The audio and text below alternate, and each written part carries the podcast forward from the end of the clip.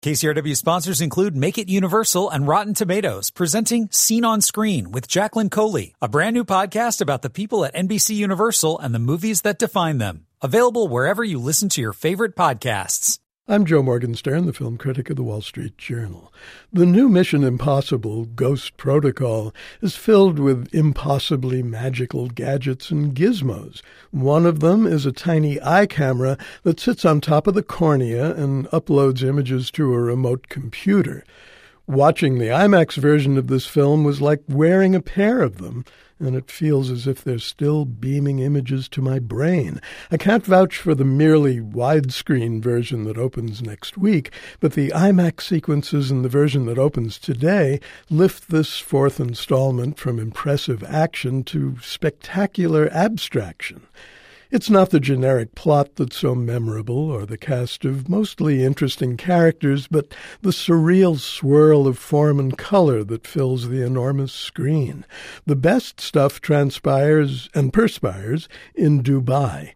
What brings the IMF team to that Emirates skyscrapered sands is their search for a madman who plans to launch a nuclear missile that will plunge the world into nuclear war.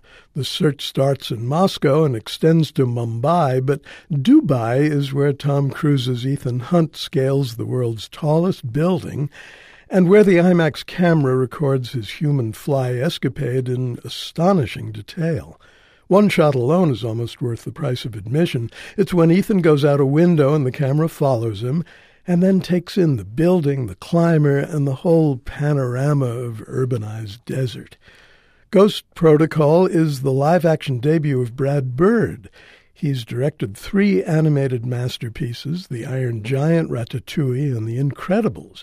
This film is no masterpiece, but it sustains a remarkable level of visual and dramatic energy. The story also relies on face recognition gizmos, and the most readily recognizable face belongs to the star. He's become an abstraction, too, an eerily Tom Cruise like figure who runs, jumps, smiles, and frowns with a devotion to IMF duty that's always entertaining and sometimes downright touching.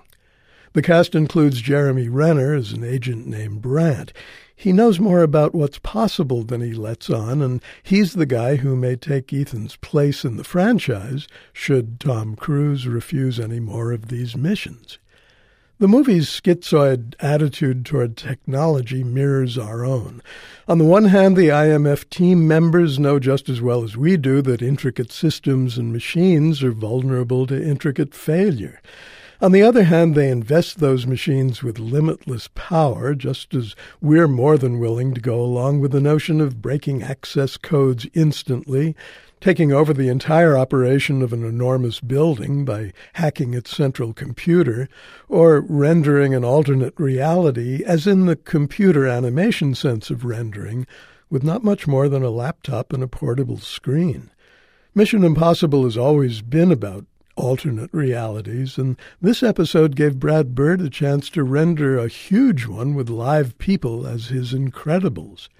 The result is hugely enjoyable. I'm Joe Morgenstern. I'll be back on KCRW next week with more reviews. KCRW sponsors include Make It Universal and Rotten Tomatoes, presenting Scene on Screen with Jacqueline Coley, a brand new podcast about the people at NBC Universal and the movies that define them. Available wherever you listen to your favorite podcasts.